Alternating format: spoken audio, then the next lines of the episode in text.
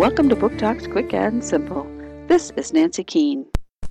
It is 1898, and Moses and his family are living in Wilmington, North Carolina. Moses's grandmother is a former slave who is very superstitious.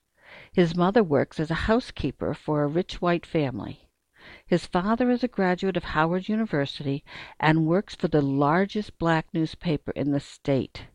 He is also an alderman in the town. Things should be looking up. The new century is right around the corner.